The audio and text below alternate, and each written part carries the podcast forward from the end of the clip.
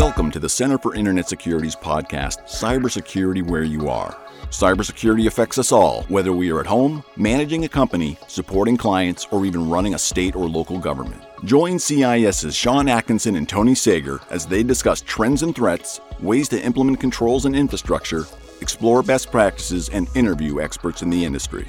We are here to bring clarity to these complex issues to bring confidence in the connected world. Hello and welcome to the show, uh, Cybersecurity Where You Are. I'm Sean Atkinson, your host today, CISO here at the Center for Internet Security. I'm joined by Mat Everman, Security Operations Manager, someone who I work with on a day to day basis. Um, so, Mat, could you give us a brief introduction to yourself? Uh, sure. Yeah. So, uh, I guess I'll start with just. Um, my background, I guess. Uh, I, I, like yeah. to say that my uh, my career has been other duties as assigned. Uh, I started in, in help desk and worked my way up to to to kind of uh, cybersecurity. So I wore a lot of hats in IT, and uh, I've got a lot of interests that kind of are far reaching and they're kind of expansive within what I would consider IT.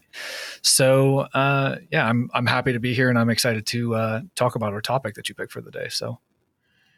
Yeah, let's talk about that. So, the topic for today is advocacy for the underserved very important, I think, in in this day and age. Uh, and myself and Mat have obviously had a number of conversations outside of a podcast talking about these different types of things. Um, one of the things I think we should start with, Mat, is defining underserved, because I think both of us may have a different perspective on it, both personally and professionally. So, what is your thought on underserved?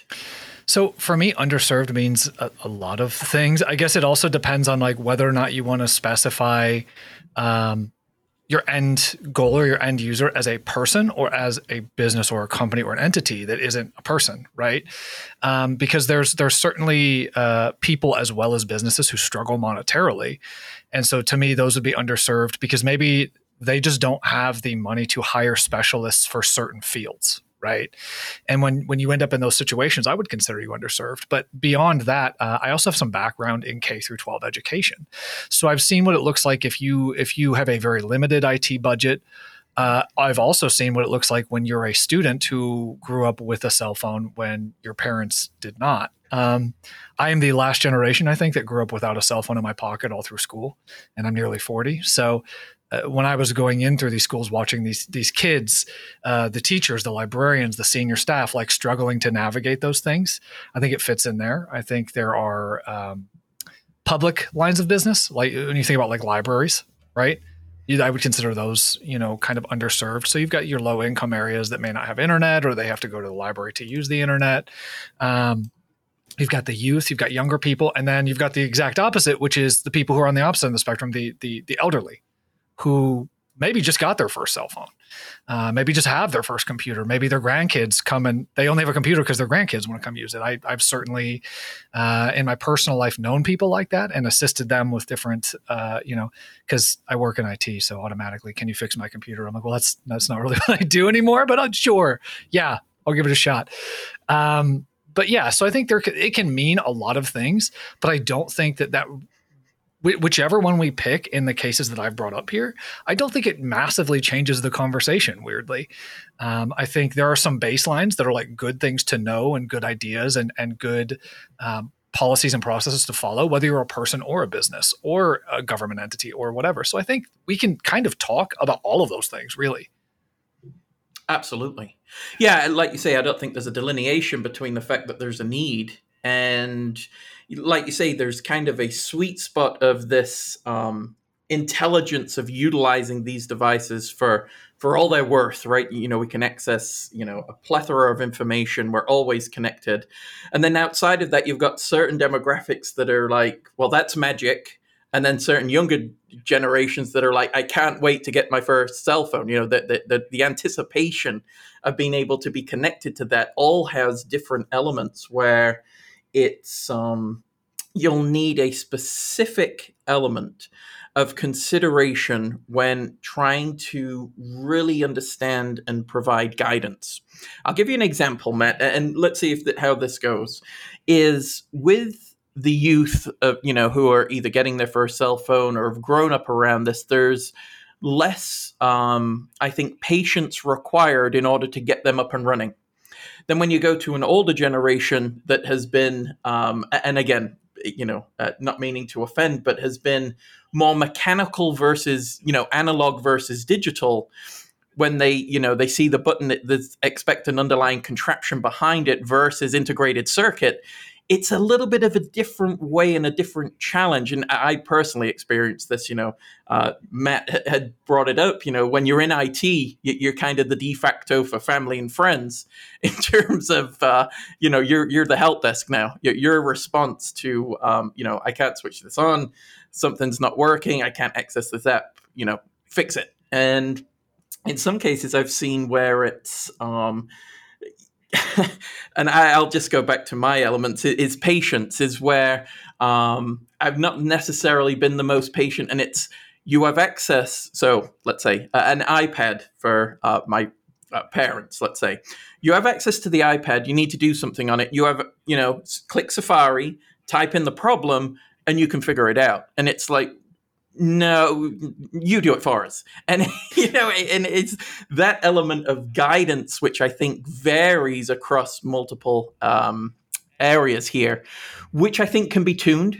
But in a lot of cases i think to your point is um, the problems we're talking about. And one of the things i do want to address here is um, uh, victimization uh, through cybercrime uh, and uh, things of that nature from what I'm going to consider and kind of put a parenthetical around underserved is the uh, that type of element as well. So, what do you think, Mat, uh, in your your perspective? Yeah, it's it's really funny because you and I like to joke that we're constantly on the same page, even if we're not talking about something. And I took a bunch of notes, and I, I had told you before we we started talking, like I'm going to take a bunch of notes, but I'm not going to share them with you because I, I like uh, I, I, have a uh, history with doing a few podcasts previously, and I I prefer it when it's like conversational, and it's so funny because like you should see my notes, like they're like nailing all these points that you're already bringing up.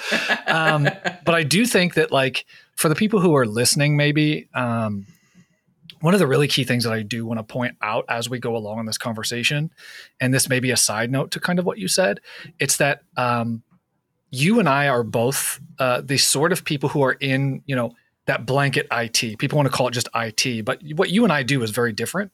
But people just go, "You're IT," right? Um, people in IT often kind of things come easier to them than they do to other people. And because of the way that I've worked my whole life, right? Like, of course, like using a computer is super easy for me, but guess what? I don't know how to fix a car engine. So, like, there's a dude who's a mechanic who he may not be able to use a computer, but he can fix my car. I need him. right? Like we got to like right. I think it's really important for this particular conversation that we baseline that like I want to be very clear. Just because Sean and I understand something or we know how something works or we're giving guidance does not by any means lessen what you are good at if you're a person who's listening to this to get guidance. It, it, but it by no means says that those people who are of an older generation, like I said, I'm almost 40, but I've helped people who are in their 70s, you know, use their first computer. When I was in K through 12 specifically, that is a vast assortment of people. You you want to think that all teachers are like 20 somethings elementary school style teachers, but when you start to get like into some of the older generations of teachers, when they first started teaching, they did not have a computer. They're still learning too. And so early on in my career, I learned that like we need to be able to empty our cup, right? We need to be able to talk to these people on a level that they understand, especially when it comes to what we're going to be talking about, which is cybersecurity or, or specific technology things, right?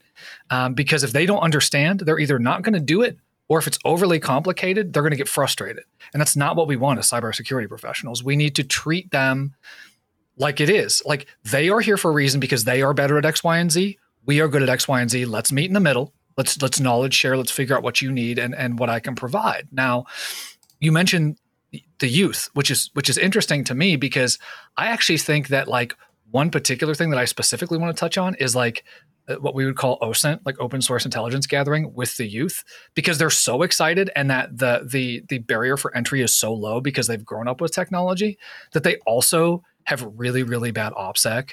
Like they just they they they have zero like they don't know you shouldn't just post pictures of your your house or your mail or your plane ticket or your whatever, right? Because they're it's so ingrained in them, they're so used to it that they don't even bat an eyelash. So again, right? Like when you're talking really young kids getting their first cell phone, like it doesn't matter what it is, right? Like when I worked in the schools, some kids their first phone was a flip phone. It was only to share things. I'm talking, I'm not talking that long ago. I'm talking 10 years ago, right? Like there were smarter phones, but some of these parents just couldn't afford it, which is reasonable. I get that. Like you don't want to give your five year old an iPhone. Some people can, and that's cool. That's great. I'm glad if you can. But like my family certainly wouldn't have. they wouldn't have been able to afford that right. when I was a kid. So like, you know, these kids have to like learn the differences between the technology, what's appropriate, what's acceptable. And the internet is forever, man. That's a really big thing that like I would have got bullied into oblivion when I was a kid. Like I would like, you know what I mean? It, like these kids yeah. today, they're constantly connected. So again, when we talk about underserved, right, and we talk about the differences and we talk about what it means, I think that it's a different type brand, I guess, of underserved, but those same rules apply when you get older as when you're younger. I think going into that like scamming, and we, we, we were having a conversation before we started recording about guys who do scam baiting, and that's actually something that was on my my list to talk about, which is, you know, people that are are trying to focus in on or zero in on people who maybe aren't as technologically savvy so that they can they can trick them into giving them data they shouldn't have right? Um, weirdly and my brain connects these two things and I, i'm going to bring it up only because of the season it is misinformation you know fake news sites like all those kinds of things do tie into that a little bit because the concept from the bad guy's perspective is very much the same, right? Their job is to get stuff from you, you, you they shouldn't have. Just like you know, your job is whatever it is. If you're a mechanic, your job is to fix cars, but you have to use the computer to do it.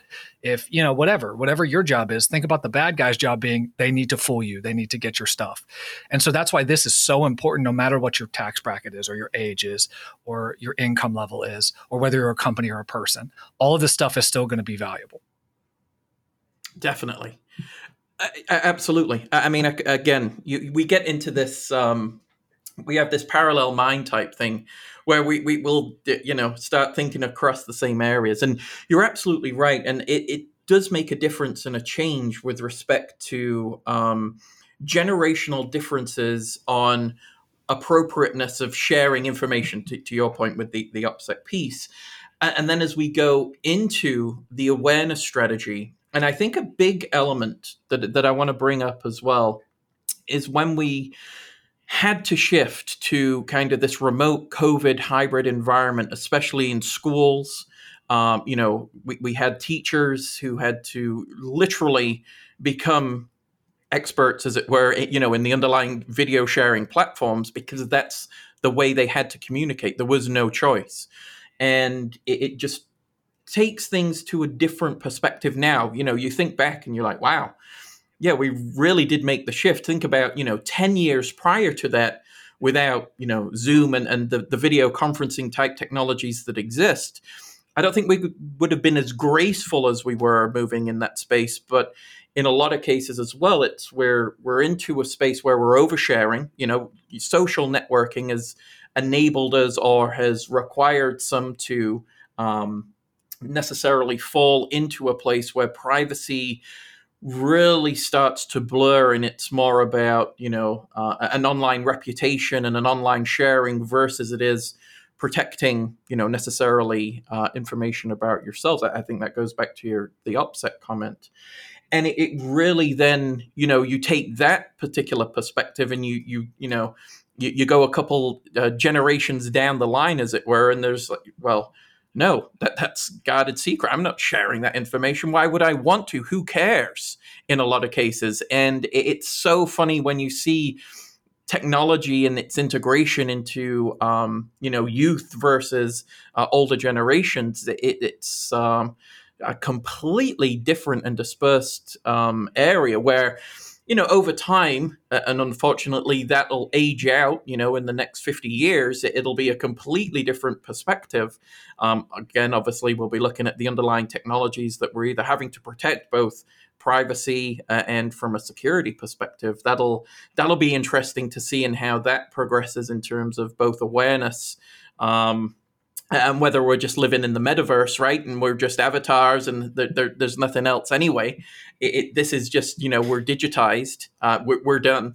Um, and again, some cool sci-fi uh, pieces uh, that we could look at in that space. Um, but I do think it gets down to this is when we're going to look at guidance and we're looking at awareness, we're looking at training, we're looking at um, serving necessarily this underserved, we have to meet the people in their space, as it were, right? We, we have to be able to approach that.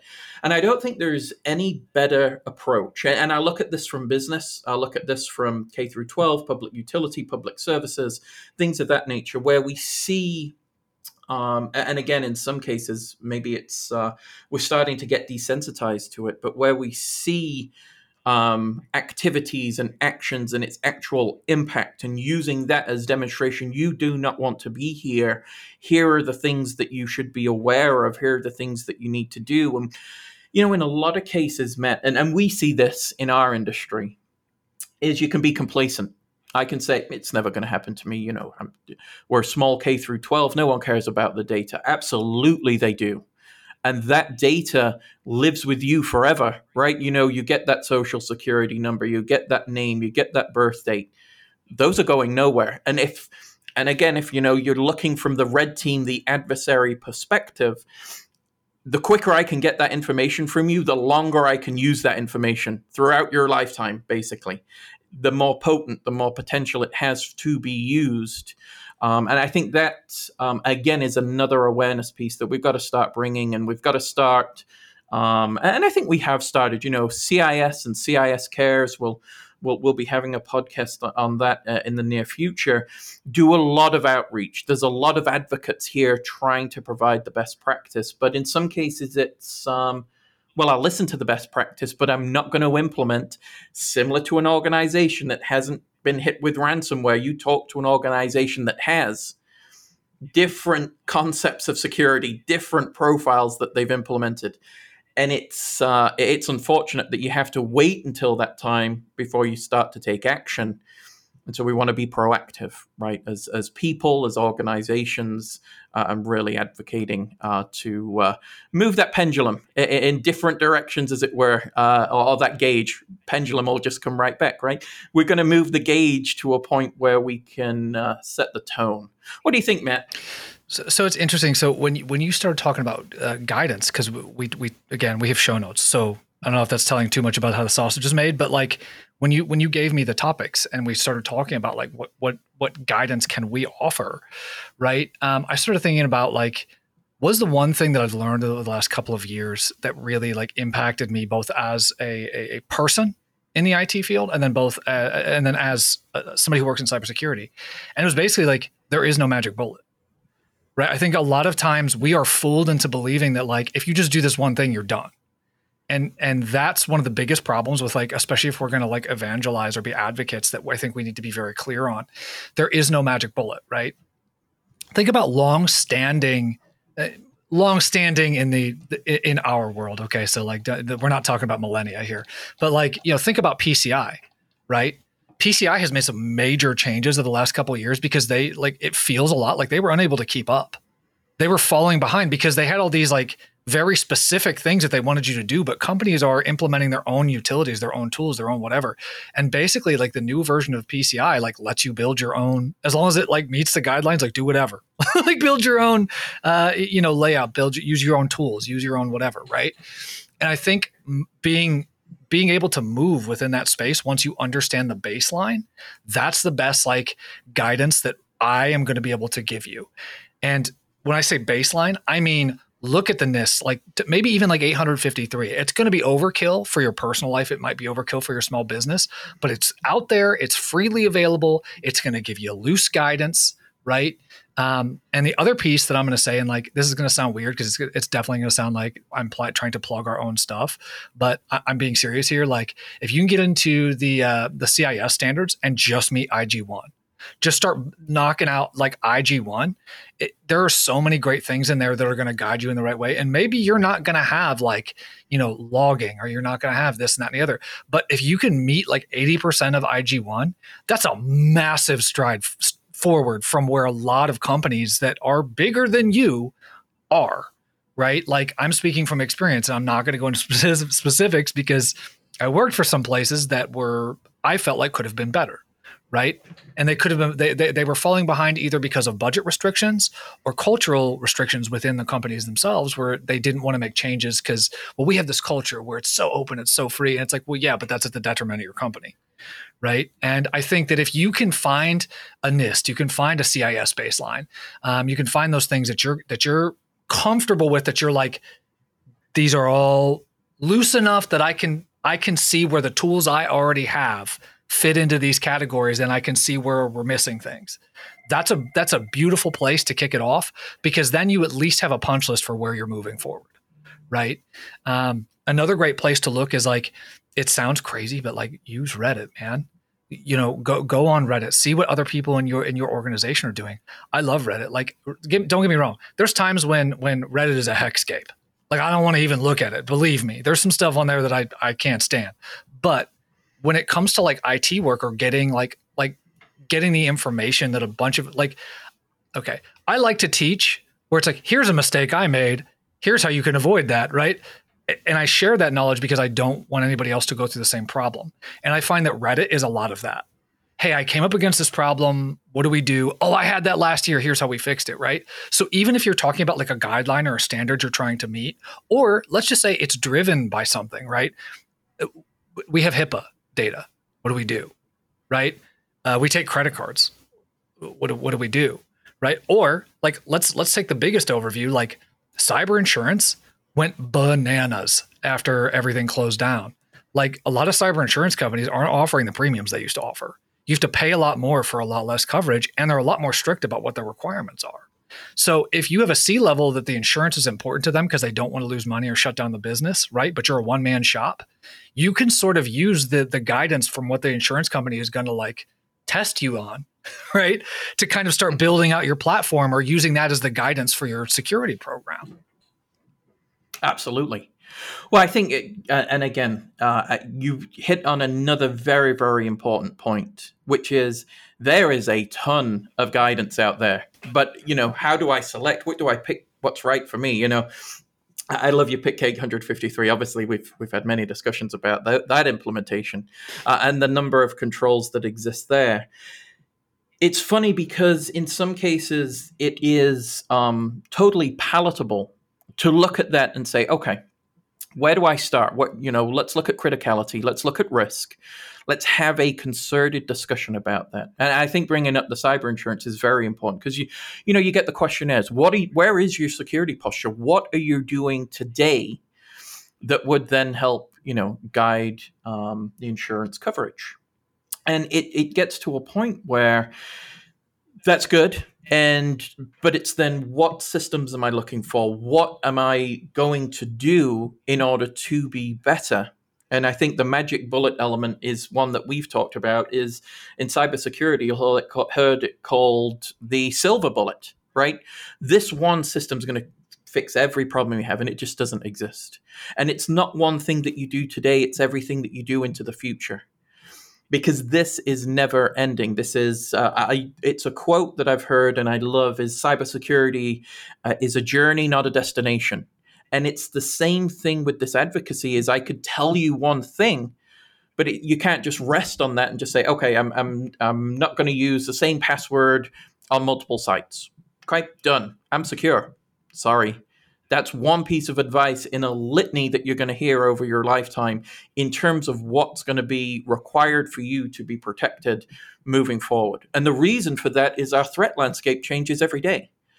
You know, we see thousands upon thousands of vulnerabilities identified a year. I go to cvedetails.com or .org, I think. Uh, we'll put the link in the notes. But you go there, you take a look at how many have been found this year compared to other years. You'll see that's a rising trend in terms of vulnerabilities that are identified every year.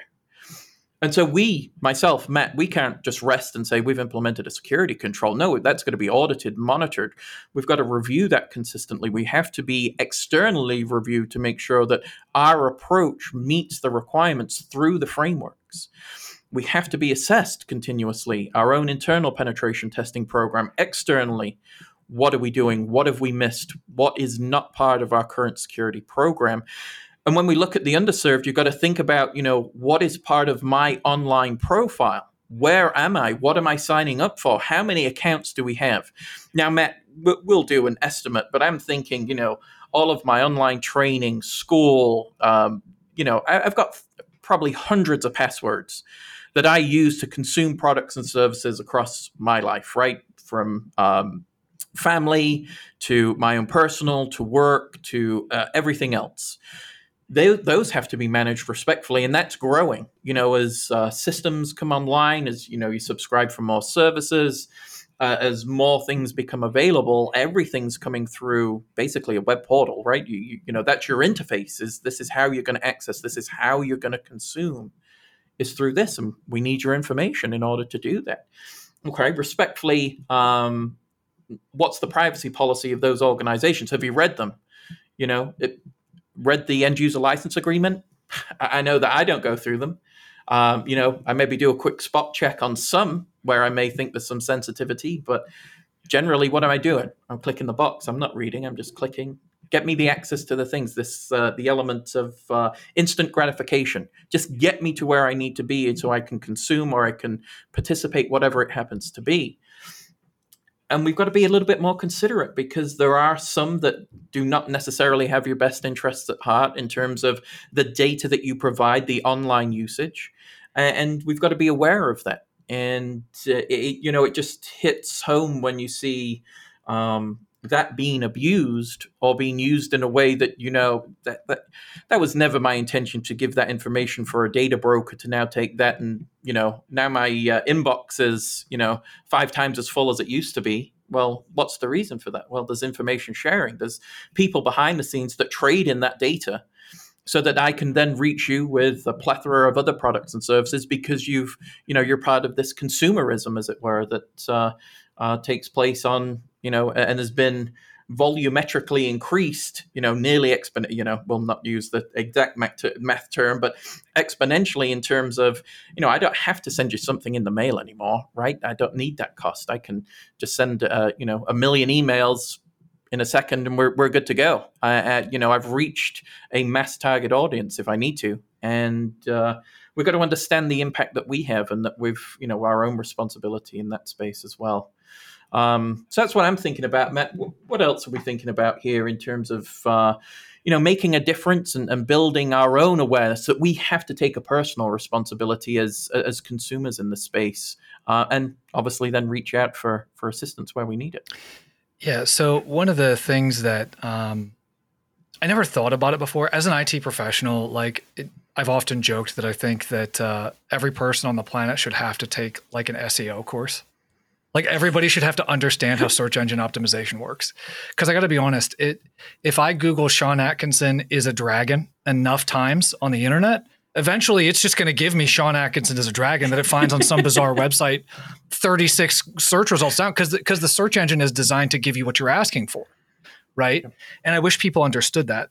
Um, nothing on the internet is free.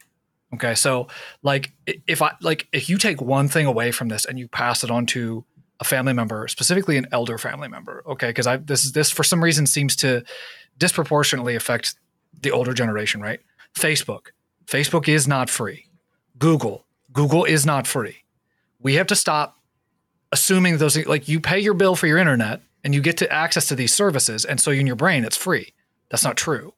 To your point, by utilizing these services, you're agreeing that they're going to be allowed to take a certain amount of your data and use it for whatever they want. Because whatever they want is probably outlined in their terms of service that nobody read. So I think one of the big things when you're when you're an organization trying to go through this, if you are lucky enough to have a compliance team or a legal team, I think it's super important that you sit down with them and you collectively decide you know you're going to want to include your C levels but like if you can collectively decide on like exactly how much of this stuff you're willing to go through like getting some sort of like ve- vendor assessment program set up you get a lot of bang for your buck there because like you know i remember a couple of years ago they were talking about you know should people in us government facilities be using tiktok right? Because TikTok is not created here in the States. The servers don't necessarily reside here in the States. And if you are trying to attract bigger clients because based on your business or whatever, right? They they might have agreements in place that say you can't store our data overseas, but if you didn't validate a vendor and they're using cloud storage, It might be shipping off to China. It could be shipping off to who knows where, right? Like you don't know where it's going. And because you don't know, right, you you you, you could be, know, breaching your own contract, right? So I think like when we start talking about like what can we do to get the best bang for our buck or like uh, let me let me frame it this way from what we're going from what we're going off now let me frame it this way if i could shout from the rooftops very specific points that everybody had to hear when they were trying to figure out like what's what is the best practice? What is the baseline? What is the expectations right? Like i actually did make a little bit of a list and it's going to be an earful but i promise it's worth it. I promise. So i'll try not to eat up too much time. I talk too much because i get nervous and then i talk a lot. Um, but uh, yeah so obviously the cis controls ig1 perfect right? Like i think that that's a great starting point especially if you're a business. It may be too much if you're like a person but if you can manage to make it through it it's free. You just go on you give you give it your email address and then you get it right? Like if you can get that list, I think it does a good job of like breaking down exactly what it means when it tells you like you need password management. Right? What does that mean? Well, to your point, like you've got hundreds of passwords, you got uh, you should put them somewhere. Right? They should they should reside somewhere that's secure, right? Uh, the the NIST stuff we talked about, I think that's important. But even and like we touched on this a little bit, OSINT and scam baiting need to be things that I wish people understood understood understood. Scam baiting is kind of the techniques that we talked about a little bit beforehand, where people get on the phone with a with a scammer. You know, these are the guys who do like the "I'm from Microsoft. There's a virus in your computer. You need to let me on" kind of scams. And I think probably everybody who's listening to this right now knows at least one person, whether it's a family member or uh, professionally, that has fallen for one of these scams, and it's heartbreaking. And I think that we need to do more. Like, I almost wish that like libraries had the throughput to teach courses on these things so that it was a free course offered to the community like hey be aware of this um, you know there are uh, youtubers there are twitch streamers who i think make it funny but especially like um, uh, there's one uh, scammer payback he's not only actively wasting their time but he's helping the victims recoup losses afterwards like he has a whole team that's helping him. So it's funny to watch the videos like, haha, he, he wasted this guy's time. But also there's the secondary piece of that that he cares about, which is let's get this person their money back. Like they, they, they almost got scammed out of a lot of money right? And and helping people to understand like if he can get a call list he will call the people that the scammers were going to call and go do not answer the phone if this person calls you again. Like they are trying to steal your money. And i think that's so important like understanding how those frauds work.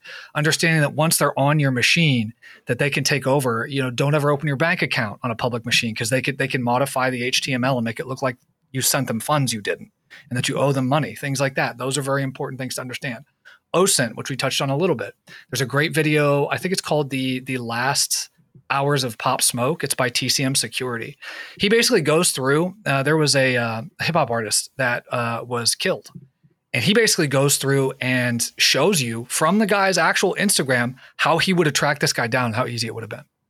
It's horrifying. It's terrifying, but it's something that I really do wish that, like, maybe without the context of like the murder, because that's a little scary, but like this is a very serious thing that could happen to you if you don't take your cybersecurity uh, into account when you're making posts. And again, it's just like clicking that box and moving on with the terms of service. Sometimes you're taking pictures of thing, things and, and posting. I'm not thinking about it. There was a Japanese idol. A stalker found her because she posted a photo in front of her house. He zoomed in on her eye and used OSINT reverse image searching to find her house address through the reflection in her eyeball, which is the craziest thing I've ever heard. But if somebody is really out there to get you, I'm going to jump back to what I said at the beginning. It is their job to do this, right? They they are treating this like it's their job. Just like you go to work every day and you do your job, imagine that the bad guy's job is to be a bad guy. So they take it just as serious as you do when you're at work, right? Another great thing, passwords. Let's we I really wish everybody took their passwords more seriously than they do right? I think it's very important. Uh, good good resources like check out Hive Systems publishes a um, basically it's like a matrix like how long it would take to crack your password, and I have the matrix up in front of me right now. So if you had a nine character password with letters, no uh, uppercase, lowercase letters, and symbols, right, with only nine characters, if they brute forced it, it could take them three weeks. Versus if you bumped that up one more number of characters to ten, it would take them five years. That's how quickly that gap jumps when you start talking about cybersecurity. And again, to me, that's low hanging fruit. That's so easy. You just, you know, and people don't want to hear it. They get upset because it's their stuff, it's their password. I understand. But like that's low hanging fruit. That's a space I would look at. Uh, NordPass's uh, top 200 common passwords that they put out every year. It makes me laugh and cry at the same time because you go in there and you start realizing how many people are using like Jacob1234 like as their password. And there's six people right now listening to this going, I have to go change my password now because he just said it on the internet. Right. Like, you know, looking at those things, looking at have I been pwned, making sure that your accounts aren't breached out there because sometimes people, you know, with your with your previous statement, when you're talking about how many passwords you have, we're talking about how strong a password has to be. Using a manager is a really smart idea because at the end of the day, if one account gets breached, you use that same password across the board, everything is breached. Right? MFA, super easy. You know, a lot of companies, Google, Google makes it really easy. They basically send you a message and go, "Can we text you?" You go, "Yeah," you're just done. Now, I will tell you, text is not a great idea. Email is not a great idea if you want to do MFA. But if you're just starting out and that's the best you can do, do it. Right? Like, please, by all, turn. If you're listening to this and you don't have MFA on everything, and I'm guilty of this too, go right now as soon as you're done with this episode. Finish this episode first, up those numbers, uh, and then and then right? Go and and MFA everything, right? You know, you you want to keep yep. up with your threat awareness. You want to you want to make sure, like especially like right now, like October is Cybersecurity Awareness Month. The CISA, government organizations, a bunch of vendors, a bunch of people are publishing free like guides right now because this month is Cybersecurity Awareness Month nationally. So like there's a bunch of free guides out there right now. If you're if you're if you want to keep yourself secure online, you can use things like Privacy Tools IO. You can check in with the Electronic Frontier Foundation if you want to know about like, you know, hey, is this legal? Did somebody take my data? Like they kind of help with like kind of decrypting the legalese out there when it comes to like, you know, privacy and security. Um, check CISA, check a lot of the government sites, right? The Cybersecurity Infrastructure Security Agency, right? These are all places you can go free Go there free. Changing your password free, right? Like all this stuff is free. Free, and I'm I'm rolling back on what I said earlier. Not everything everything is not free, but what you're doing is you're t- you're retaining control. You're taking back control of the things that are the most valuable to you or to your company, right? And all you're doing is changing the password. All you're doing is flicking on MFA. All you're doing is just once a day go to your favorite tech blog and see what the latest um, breaches look like. See if you're on there, right? And then I'd say like start there if you want to start today. But then I, I absolutely agree with you. Like start doing vendor stuff. Check in on your vendors. See what the heck they're doing. Because if those vendors are retaining your data in places you absolutely have not agreed to, that's a huge, huge problem. And you need to address it sooner rather than later, especially with if you are in the cybersecurity space, you've you've heard this for the last two years, supply chain attacks. If they can get in and get a backdoor in and your vendor's just insecure, you're owned and it wasn't even your fault. Right. So that's why knowing your vendors, knowing who's providing your email, understanding that they're safe, knowing, you know, who's providing your secure mail encryption and knowing that it's safe, knowing who's building your public facing website in some cases, right? Like if you have just a teenager that you know that's that's running your company's website because he was cheap, you don't know what else is happening with that site. So you, you need to validate that. That's that's you know nobody's going to do it for you, you unless it's a bad guy trying to do something they shouldn't be doing. You need to validate that. And some of this stuff, again, you can do it for free. You can do it cheap. You can do it uh, expensive, right? And our site arguably is a good resource to start with right like like i love our site some people think it's too technical and i get that right but the, but for those people I heard a joke. A, a, YouTuber told a joke. He said, "He said YouTube, or like, uh, or as I like to call it, Skillshare for free, right? Which is, you know, because you hear Skillshare, Skillshare, but like, really, if you go onto YouTube and you just, how do I save my website safe? You're, you're going to find something, right? Do what you can, do what you are capable of, but knowing what you should be looking at right? Checking your passwords, checking MFA, checking your vendors, reading the, the the guidelines that are that are published out there from NIST or from CIS, from ourselves, right?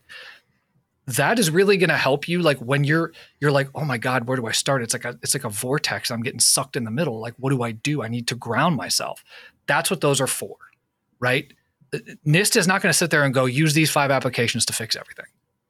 Their job is to say, here's if you want to be secure, here's the things that you need to do, and then it's your responsibility to find the vendor, right? And and you know you, will you'll, you'll do it. I, I have faith in everybody who's listening to this right now that you can you can hop on Google, you can figure it out. You'll use Reddit, use Google, use tech blogs that you trust, right? Like use other people in the industry. If you can get to something like RSA is so expensive, but I will tell you right now, I learned more in the few days I was I was at RSA that I had in the last year of my career. Because the, the, the amount of just like mind changing conversation that I heard with experts from these fields, like if you can get to those things, that is a great way to baseline what you're trying to accomplish, especially if you can go somewhere and do like a roundtable with other people who are in your line of work.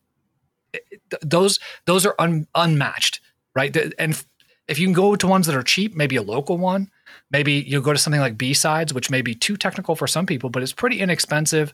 It's a bunch of nerdy tech guys and gals sitting down and trying to do like a capture the flag, but they're all going to have great opinions and ideas about things, right? Even, you know, if it's accessible to you, something like, you know, Black Hat, it might be some of the bad guys there. So you're going to be careful about who you're talking to. But at the same time, like, uh, um, a friend of mine went this year and he he was like, yeah, I got a lot of really good advice from people, like products I was going to look at. They're like, no, we got completely decimated using that product. Don't do it. So I would say, you know, use your freely available stuff. Do the basic password MFA stuff. That stuff is all built into everything you're already using, right? Figure out your baselines. Do your vendor assessments, right? It, that sounds like a lot, but if you can do like pick three, pick two, and say for next year I'm going to meet these two things. I'm going to change everybody's passwords. I'm going to roll out MFA across the board. You, you're going to be way more secure then than you are now, and it's never going to be done, but that's a massive step. Big time. Oh, absolutely. I, I, I, again, I'm just uh, it's fascinating advice, and I think to your point as well, with the online resources, I, think this is one of the adages I go with. Is this you're not the first problem to experience this issue, right? This has been solved, uh, especially when we talk about some of these basic security requirements for the underserved, some of this advocacy, people are already out there advocating. You just need to go find them. So in some cases, you know, we mentioned it's not free, and it's not free. But here's the element is the information that you're provided has so much value that where the cost comes in is for you to take it and do something with it. It's not just listening and saying, okay, I'm more aware. No, no, no, no. You've got to kind of pass it down the line, right? You, you've got to pay it forward to those in your organization, those in your family, you've learned something new. You're one step closer to being more secure. Um, and to Mat's point, take, doing two things: the passwords and the multi-factor authentication. Phenomenal. That that's that's you're going to be such in such a better secure posture than you are right now. If you've not done that, fantastic but it's that's the first steps in this journey right? You, you've you've not reached your destination. You got to take more steps and it's there's your responsibilities to keep walking that path. And you know Mat mentioned the rsa conference um, i believe is in april uh, of uh, uh, 2023 phenomenal. And there are people that are gathered there to help. They want to be asked questions people usually in our industry, Mat, I will say, will love talking about this stuff, i.e., why we do the podcast. Why we're, you know, we're talking and we do through CIS cares and other elements. We're out there trying to advocate. And so, but it's asking the right question as well as another element of the cost is you've got to understand your environment, you've got to understand your issues in order to be able to fix them as well. And so, Mat, I think that brings us to a uh, a great point here. I, again, I think we've we've got a lot more to talk about this, so I, I uh, let's do this again in terms of more episodes, and, and we can extend the thought in this space and maybe focus on some specific industries as well. I think would be excellent in the space. But there is one thing, Mat. Uh, again, as you mentioned, I've prepped you with some show notes and I'm bringing back, and uh, if uh, any regular listeners uh, may have forgotten the Atkinson Nine, it is my uh, quick fire questions actor studio style. And so, Mat, if you are ready, I will uh, kick off with the question. How about that? Sure, yeah. Perfect. Okay. So, again, remember this is CIS centric. So, what is your favorite CIS control? So I, I, I landed on uh, Control 14 security awareness and skill training, and specifically the first item under there uh, establish and maintain a security awareness program. Perfect. I mean, no better control for this uh, podcast could be found. I, I mean, with you, when you fantastic. when you think about it, right? When you start thinking Yep. about uh, best bang for your buck, like it doesn't matter how many controls you put in place if your people don't, if your people aren't safe or secure, right? Yep.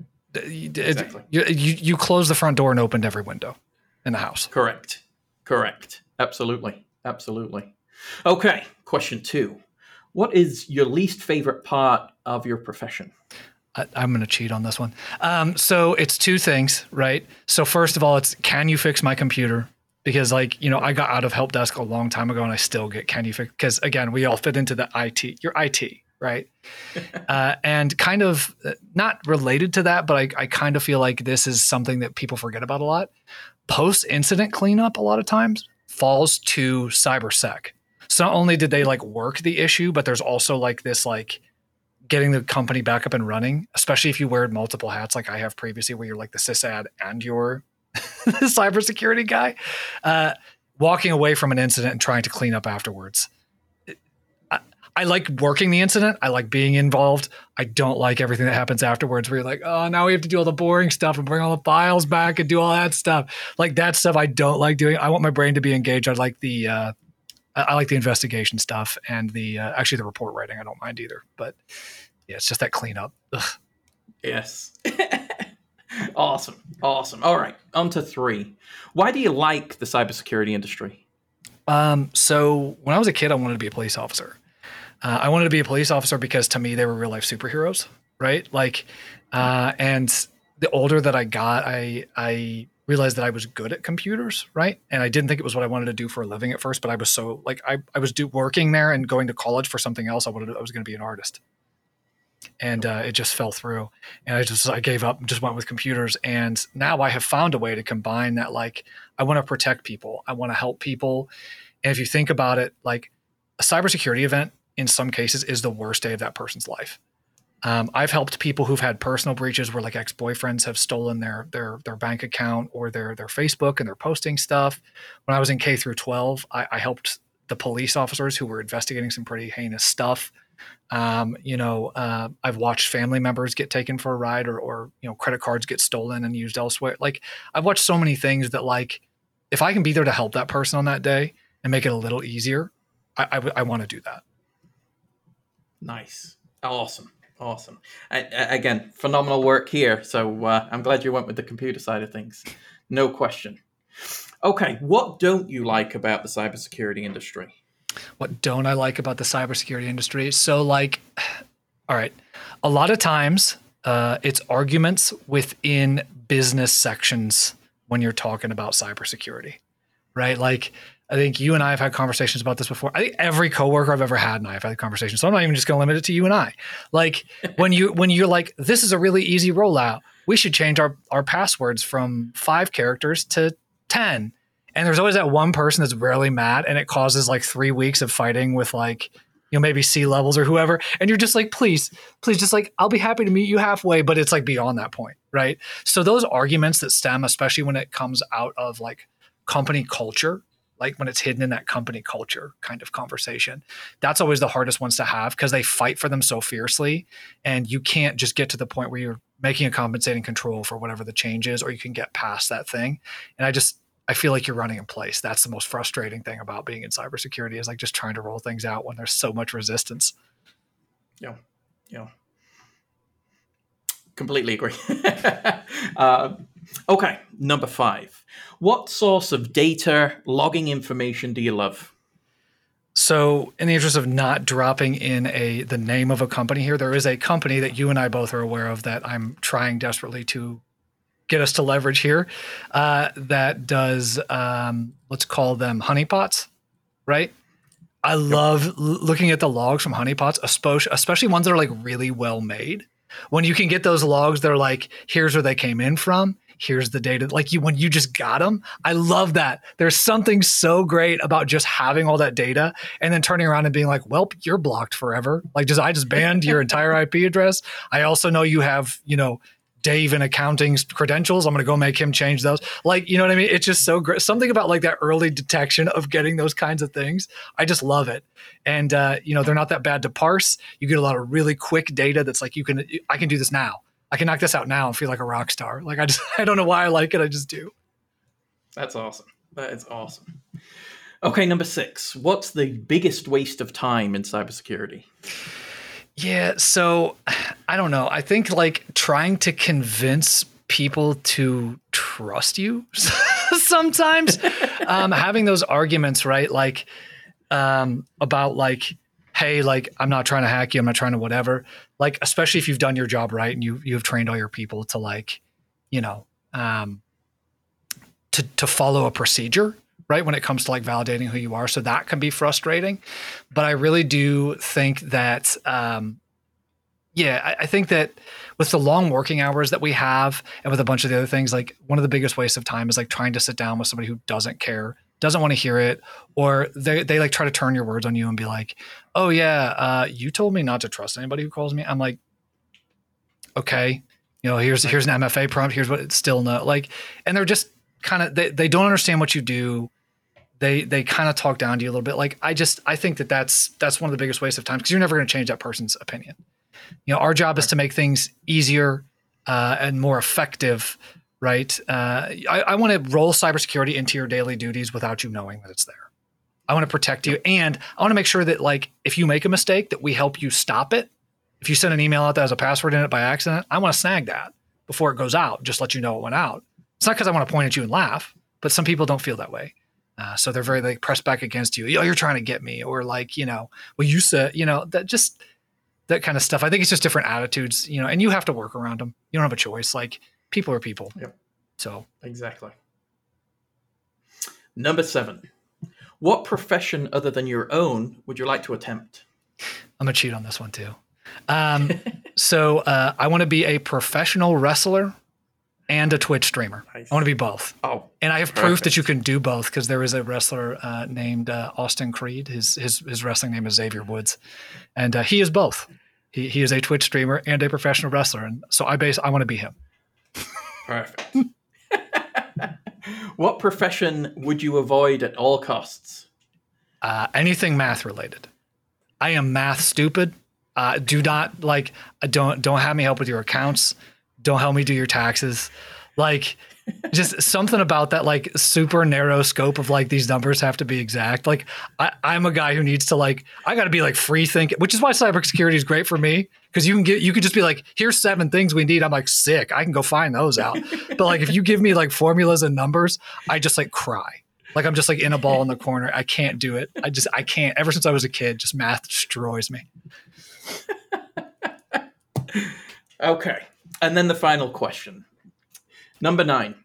At the end of your career, how would you like to be remembered? So I, I hope uh, this is not going to necessarily be true in all cases, but I, I, really hope that people, you know, would would describe me as relatable and understanding and willing to learn. Um, somebody who is like, you know, tell me what your problem is. Tell me why you don't think we can meet this guideline, or tell me why you don't think this is safe, and let's talk about it and let's find a solution that you know, works for both of us. I'm not always going to come in and strong arm somebody into doing what I think is a plus number one thing, right? Like there's going to be cases when we do have to do that, but there's there's there's certainly more times that we are working with another person or department to meet something that we think is important that's going to affect their workload, and I think we need to keep that in check. So I hope people see me as somebody who is willing to do that, and I also hope they see me as always dependable like if I say I'm going to do something, if I tell you I'm going to work with you on this, that I'm not just saying it to get you out of my hair, that I'm actually going to follow through with it. Definitely. Well, you're right there with me. So that, that's uh, again so great talking with you, Mat. So great working with you. This was a great episode. Um, but we'll call it there for today. Uh, for those listening, remember to subscribe so you don't miss a single episode. And with that, I'm Sean Atkinson. Thanks for listening. Thank you for listening to the show today.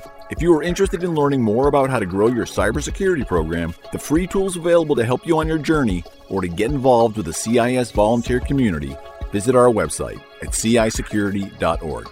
Start secure and stay secure.